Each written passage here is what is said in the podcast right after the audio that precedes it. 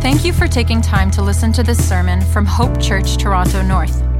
It is our prayer that through this message, you are challenged and encouraged by the Word of God and grow in your love for God and love for others. It is God's desire for us to be members of and regularly participate in a local church under the care of qualified elders. If you are not attending a local church right now, we encourage you to take that step. If you do live in the North York area and are looking for a local church, we invite you to visit us at one of our Sunday morning gatherings to discern if this is the church God is leading you to.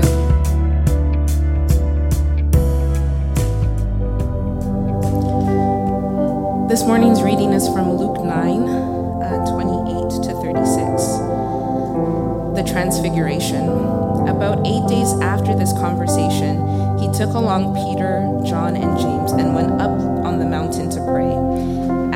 praying, the appearance of his face changed, and his clothes became dazzling white. Suddenly, two men were talking with him Moses and Elijah. They appeared in glory and were speaking of his departure, which he was about to accomplish in Jerusalem. Peter and those with him were in a deep sleep, and when they became fully awake, they saw his glory and the two men who were standing with him. As the two men were departing from him, Jesus said, Peter said to Jesus, Master, it's good for us to be here. Let's set up three shelters one for you, one for Moses, and one for Elijah, not knowing what he was saying. While he was saying this, a cloud appeared and overshadowed them. They became afraid as they entered the cloud. Then a voice came from the cloud saying, This is my son, the chosen one. Listen to him. After the voice had spoken, Jesus was found alone. They kept silent and at that time told no one what they had seen. Father God, we thank you so much for this morning. We thank you for taking us through another day, through another week. We thank you for this time of worship. We thank you for the opportunity to come boldly before your throne and to just worship you and spend time in your presence. Lord, I just pray for the rest of the service. I pray for Shayon as he comes to deliver your word to your people, Father God. I pray that you would soften our hearts and open our ears to receive from you today, Father God. We thank you so much for the gift of your word, for the gift of your son, and for what you're doing in your church and in the lives of your people. In Jesus' name,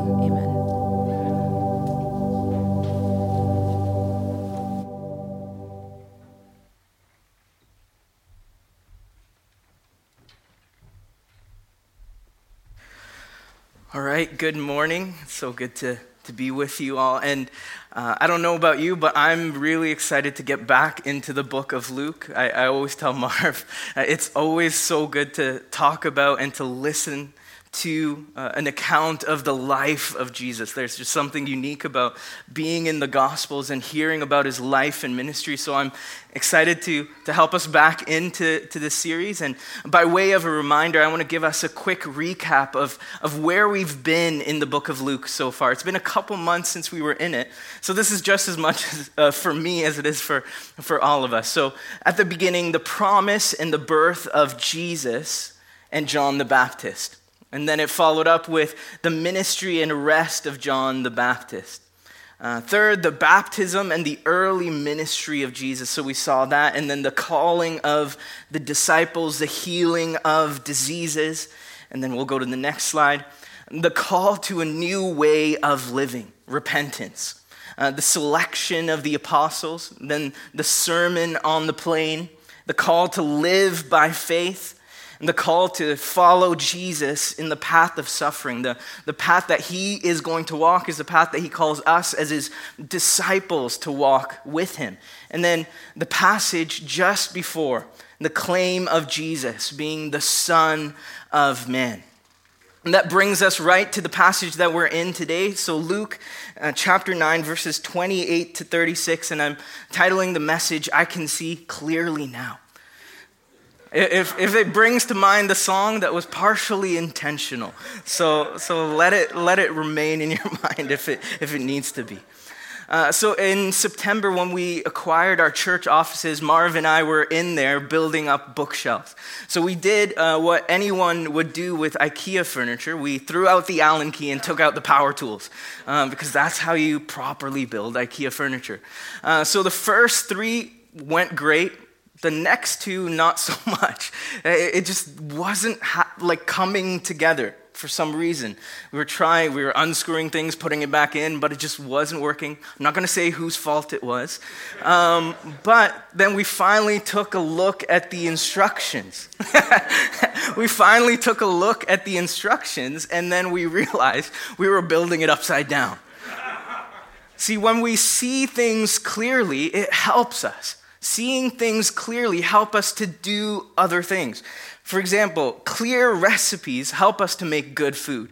Clear directions help us to get somewhere on time. Clear expectations help us to do a task well or to relate to other people well. In this text, Luke wants to make it abundantly clear who Jesus is. He wants us to see Jesus clearly. And why? Here's the reason. And this is our big takeaway for today. Seeing Jesus clearly helps us to follow him faithfully. That might not be on the slides, but that's okay. Seeing Jesus clearly helps us to follow him faithfully. See, up until this point in the book of Luke, there's been much confusion on who Jesus is. Everyone has an opinion. Here's an example of, of a select number of people who, who've said something about Jesus. And it's this the disciples say this who then is this that even the winds and the waves obey? They don't know who he is. John the Baptist himself, are you the one that was promised? Herod, who is this I hear such things about? Even the crowds around Jesus think that Jesus is either John the Baptist, Elijah, or another prophet resurrected from the grave. And he, but Peter, he gets it right. God's Messiah. Now, this is the right answer, but he doesn't fully understand what it means. See, for the people of God, the Messiah, they understood that to be a military leader. But, but Jesus makes it clear to Peter that, that the Messiah walks the path of suffering. And that path of suffering is what's expected for his disciples to walk alongside with him. Now, if you're Peter, you're probably wondering, what did I get myself into? But this passage, God doesn't leave us wondering. He gives us a very clear picture of who Jesus is. And He does this so that we would have the perseverance and the strength to follow Jesus faithfully. And my aim with this message is to help us do that, to see Jesus clearly, to see that He is worth following. So let's look at the passage, verse 28. About eight days after this conversation, so this is the conversation where, where Jesus asks Peter, Who do you think I am? After this conversation, he took along Peter, John, and James and went, went up on the mountain to pray. So Peter confesses that you're God's Messiah. And then Jesus responds by saying, Carry your cross and follow me. After this, he takes up just the three Peter, James, and John away to a mountain to pray. Now, just like my son Shepherd, when he's singing, imitates me by throwing his head back when he gets to really high parts, uh, J- Jesus is giving us an example to imitate when it comes to intentional and meaningful discipleship.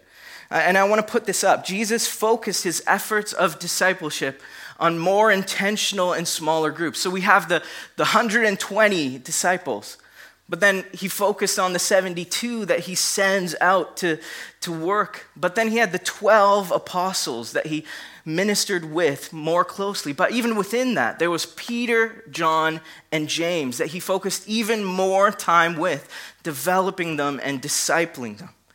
See, Jesus focused on smaller and more intentional groups, and through these smaller groups, he changed the world. See, we think that if we have a bigger audience, that means more influence. But Jesus shows that, that when we focus our time on, on intentional and smaller groups, that it leads to exponential influence.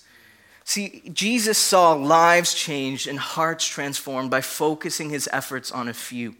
So if you want to make a difference in the world, if you want to make a difference in the church, focus your efforts on a few.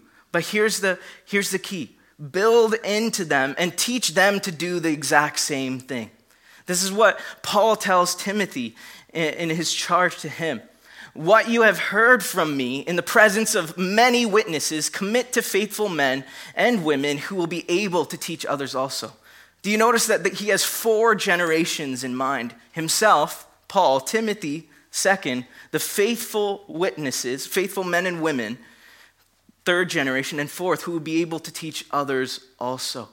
When you focus your efforts on a few and build into them and teach them to do likewise, you're, you're, you have exponential reach in discipleship. And this kind of discipleship is, is expected in the local church. This is something we need to do. And so, if you've been in the faith for a really long time, the charge to you is to look for someone that you can disciple and mature in the faith. And if you're here and you've only been in the faith for a little bit, uh, the call to you is to look for someone who's been in the faith for a long time and ask for discipleship. That when we do this, when we're intentionally developing this culture of, of helping one another, maturing one another, building up one another, it shows that we actually see Jesus clearly and we're following his example. But, but Luke keeps going, and so we're going to keep going. Uh, he takes along Peter, John, and James and went up on the mountain to pray. In the book of Luke, the prayers of Jesus are like these mile markers that, that point out important events in the book. And so, whenever Jesus prays, something important happens. And what happens in this case, look at verse 29. As he was praying, the appearance of his face changed, and his clothes became dazzling white. Suddenly, two men were talking with him Moses and Elijah they appeared in glory and were speaking of his departure, which he was about to accomplish in Jerusalem. The first thing that Luke wants us to see clearly is this the Son describes a mission that only he can accomplish. The Son describes a mission that only he can accomplish. As Jesus prays, his appearance changes. And Luke is giving us these details because he wants us to see the connection between Jesus and Moses in Exodus 34 when Moses is coming down from the mountain. But there's a big difference. See, Moses, his face changed because of the glory that he witnessed.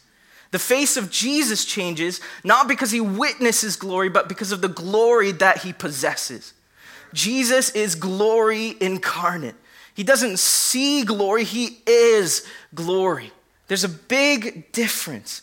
And, and this is what the writer of Hebrews tries to get across in his first chapter. The Son is the radiance of God's glory and the exact expression of his nature, sustaining all things by his powerful word. What those three disciples and apostles didn't realize is while they're sleeping, Jesus, by the word of his power, is sustaining their life. He is glory incarnate. And what Luke is doing here is helping us to see a glimpse of the glory of Jesus. And this glimpse of glory is just a taste of the glory that's to come. And when Jesus comes again in glory for his saints to gather them to, them to himself, we will participate in his glory as well. This is what Paul says in Romans 8 those he predestined, he also called. And those he called, he also justified. And those he justified, he also glorified. Jesus Christ is the first fruits of the resurrection to come for us.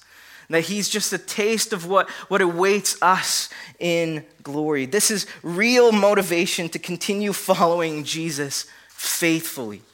And Luke, go, take a look again at, at verse 30 to 31. Suddenly, two men were talking with him Moses and Elijah. They appeared in glory and were speaking about his speaking of his departure which he was about to accomplish in Jerusalem.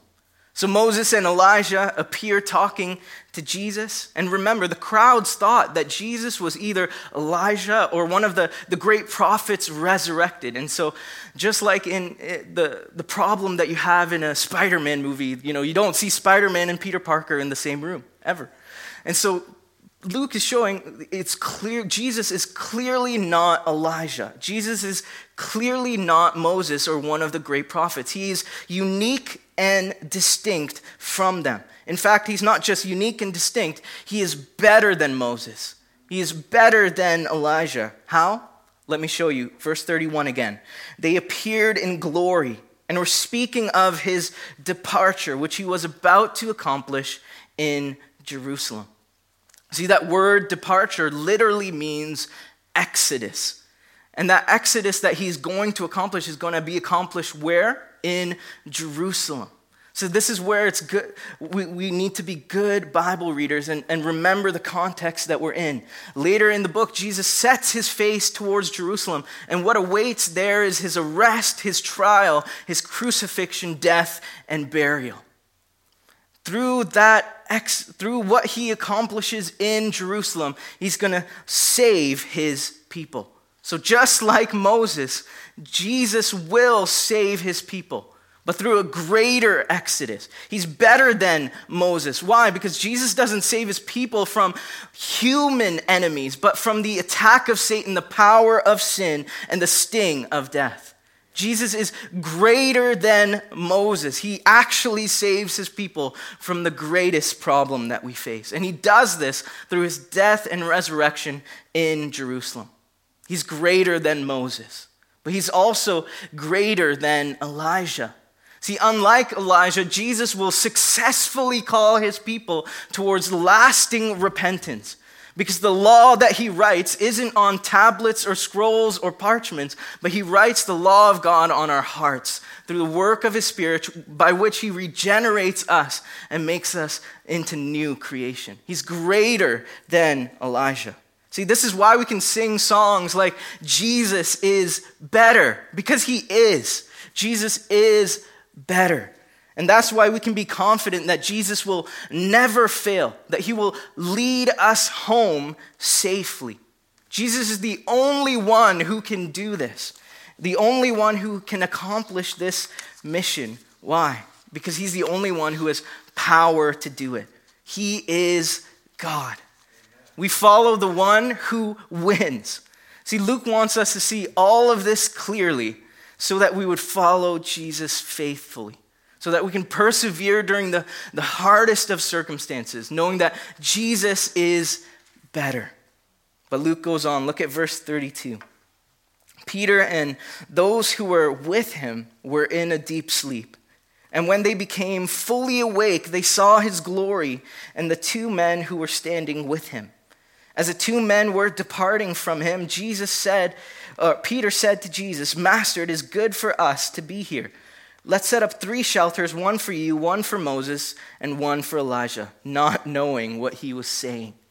So, just like the, the kid who's in class, but he's distracted, and the teacher calls on him and he just blurts out the first thing that comes to mind, uh, Peter wakes up, sees everything that's going on, gets overwhelmed, and just says, Let's build tents. It, it makes no sense. See, but, but before we, we point out what was wrong with that, Peter often gets rubbed the wrong way. But, but he, here's a positive that we see in Peter. Unlike the Israelites, when they see the glory of God and run away, Peter's response is that of a, of a response of faith. He sees it and he presses in. He doesn't run, he presses in. It's a response of faith. And this is an example that we should follow. Because even in moments of fear and uncertainty, we shouldn't run. But instead, we, we press in and we follow Jesus faithfully. But Luke points out that Peter says this not knowing what he was saying. See, Shepherd, anytime we, we, we try to switch tasks, I need to give him a five minute timer. And when that five minute timer ends, he asks for another five minutes because he wants to keep going. He wants the moment to continue, whatever he's doing. In the same way, Peter is trying to tether heaven to earth by building these shelters because he wants to keep this moment going where he's seeing his Old Testament heroes. He wants them to have somewhere cozy to dwell so he can take in their presence. But this is wrong because it would delay the mission that Jesus says he needs to do. Jesus needs to save his people, and what, what Peter would be doing would be delaying him. But it also revealed that Peter thinks that, that Jesus, Elijah, and Moses are equals because he's building them all tents. He's trying to show them equal honor. But this is wrong as well, and the Father makes it clear to us. Look at verse 34. While he was saying this, a cloud appeared and overshadowed them. They became afraid as they entered the cloud. Then a voice came from the cloud saying, This is my son, the chosen one. Listen to him. Did you notice what the Father said? Verse 35 This is my son. He is highlighting for us who Jesus is. Jesus is the, the divine Son. And what does that mean? Well, the Nicene Creed is incredibly helpful for us in describing that. It says this I believe in one God, the Father Almighty, maker of heaven and earth, and all things visible and invisible, and in one Lord Jesus Christ the only begotten Son of God, begotten of the Father before all worlds, God of God, light of light, very God of very God, begotten, not made, beginning, being of one substance with the Father, by whom all things were made Jesus, being the divine Son, eternally proceeds from his same nature and essence. That's why the Nicene Creed says, God of God, light of light, very God of very God, being of one substance. Jesus, being the divine Son, means that he is God. This is why he's better than Moses and Elijah, because he is supreme over them. He's the one who created them by his word of power. But what the Father says, this is my Son, the chosen one, listen to him, also shows that Jesus fulfills all of the Old Testament prophets, Old Testament promises concerning his coming. See, when he says, This is my son, it's referring to Psalm 2, the promise of a Davidic king to come. When he says the chosen one, he's referring to Isaiah 42, the promised servant, the true Israel who conquers through suffering. When he says, listen to him, it's a fulfillment of Deuteronomy 18, the promised prophet who is greater than Moses, who speaks words on behalf of God. See, Jesus fulfills all of this. That's why the Father says, This is my Son, the chosen one. Listen to him because Jesus fulfills all of it and all of these promises. And that's why he can accomplish the mission set before him. That's why the, the Father tells us to listen to him. That's why the Father tells us and encourages us to engage in an act of wisdom. The Father encourages us to engage in an act of wisdom. One thing I, I don't want us to miss as well is that the cloud that appears and, and surrounds them is an image of God's presence. In the same way the cloud descended in, with Moses at Sinai, it, it, the cloud points towards a new beginning of a new age under the Mosaic covenant. So God is showing us here in Luke with the cloud descending on the mountain where Jesus is. A new age is here. A new age is coming and here through Jesus Christ. Now, in the passage before, Jesus makes a promise to his apostles. Verse 27 Truly, I tell you, there are some standing here who will not taste death until they see the kingdom of God. That promise has now been fulfilled. Jesus shows them that the kingdom is here. The new age under the, the new covenant is here. And that's what the, the sign is pointing to. And the Father is doing all of this so that we as disciples would trust Him when He says, Listen to me. Listen to Him. And it's wise to listen to Him. Here's, here's what Deuteronomy 18 says The Lord your God will raise up for you a prophet like me from among your own brothers. You must listen to Him. This is what Jesus fulfills. But here's what, what the passage goes on to say I will raise up for them a prophet like you from among their brothers. I will put my words in his mouth, and he will tell them everything I command him. I will hold accountable whoever does not listen to my words that he speaks in my name.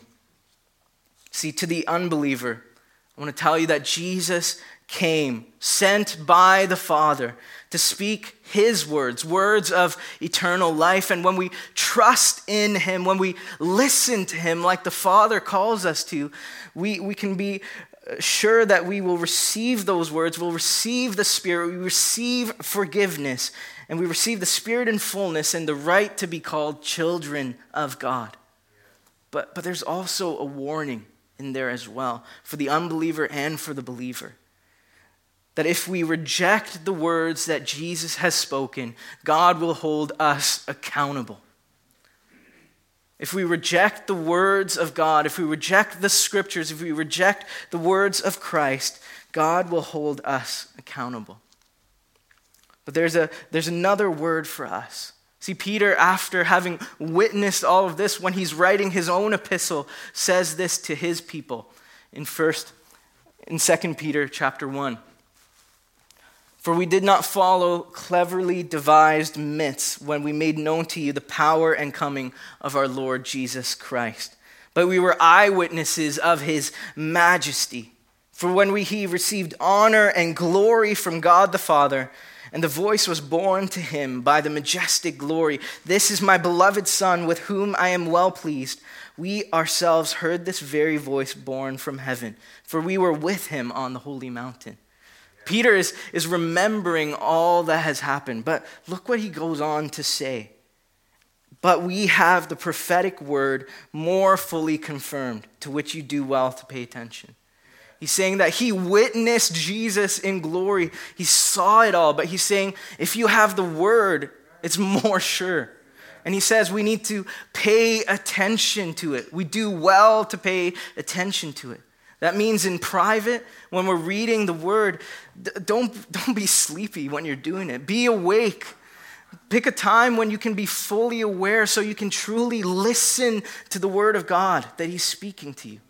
But it also means when we gather together corporately, we need to pay attention. That as we're listening to the preached word of God, that we are paying careful attention, that we're being expository listeners. Here's what the Beatty says about listening well to Scripture. When we listen to the preaching of the word, we should not listen primarily for practical how to advice though Scripture teaches us much about everyday matters. Nor should we listen for messages that bolster our self esteem or that rouse us to political and social causes. Rather, as members of Christian churches, we should what? Listen primarily for the voice and the message of God as revealed in His Word.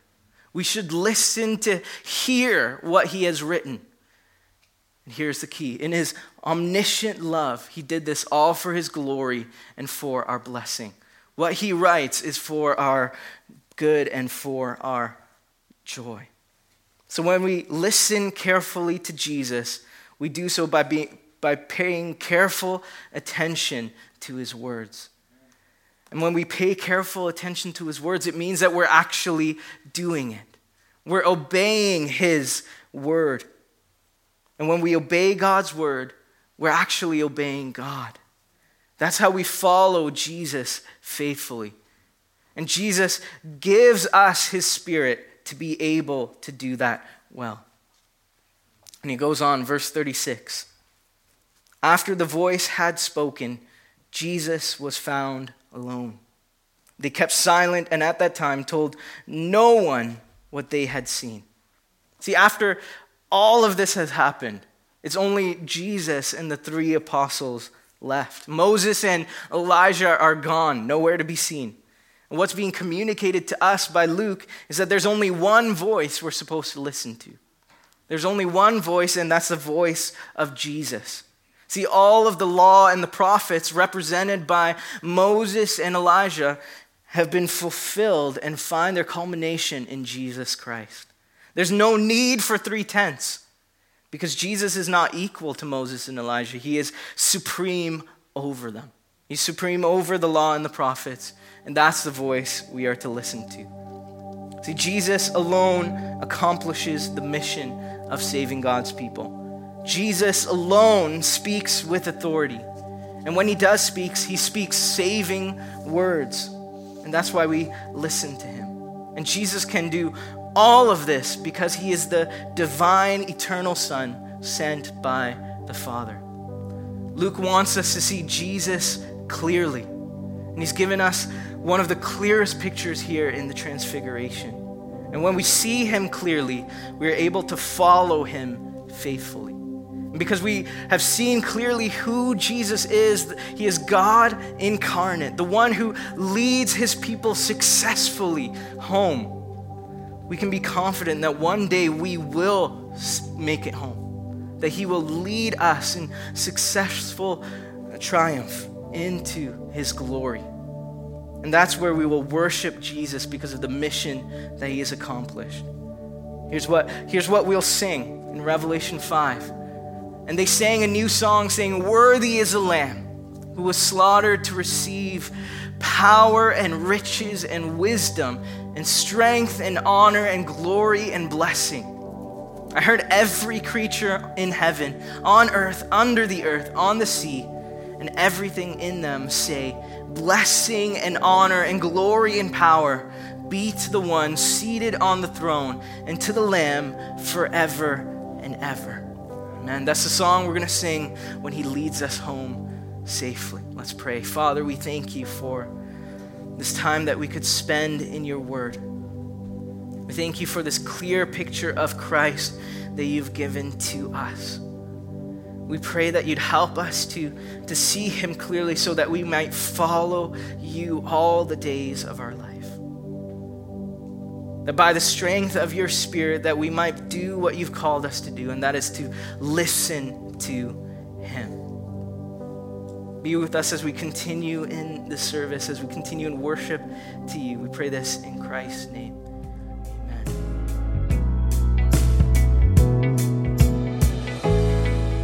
For more resources or information about Hope Church, visit hopetorontonorth.com.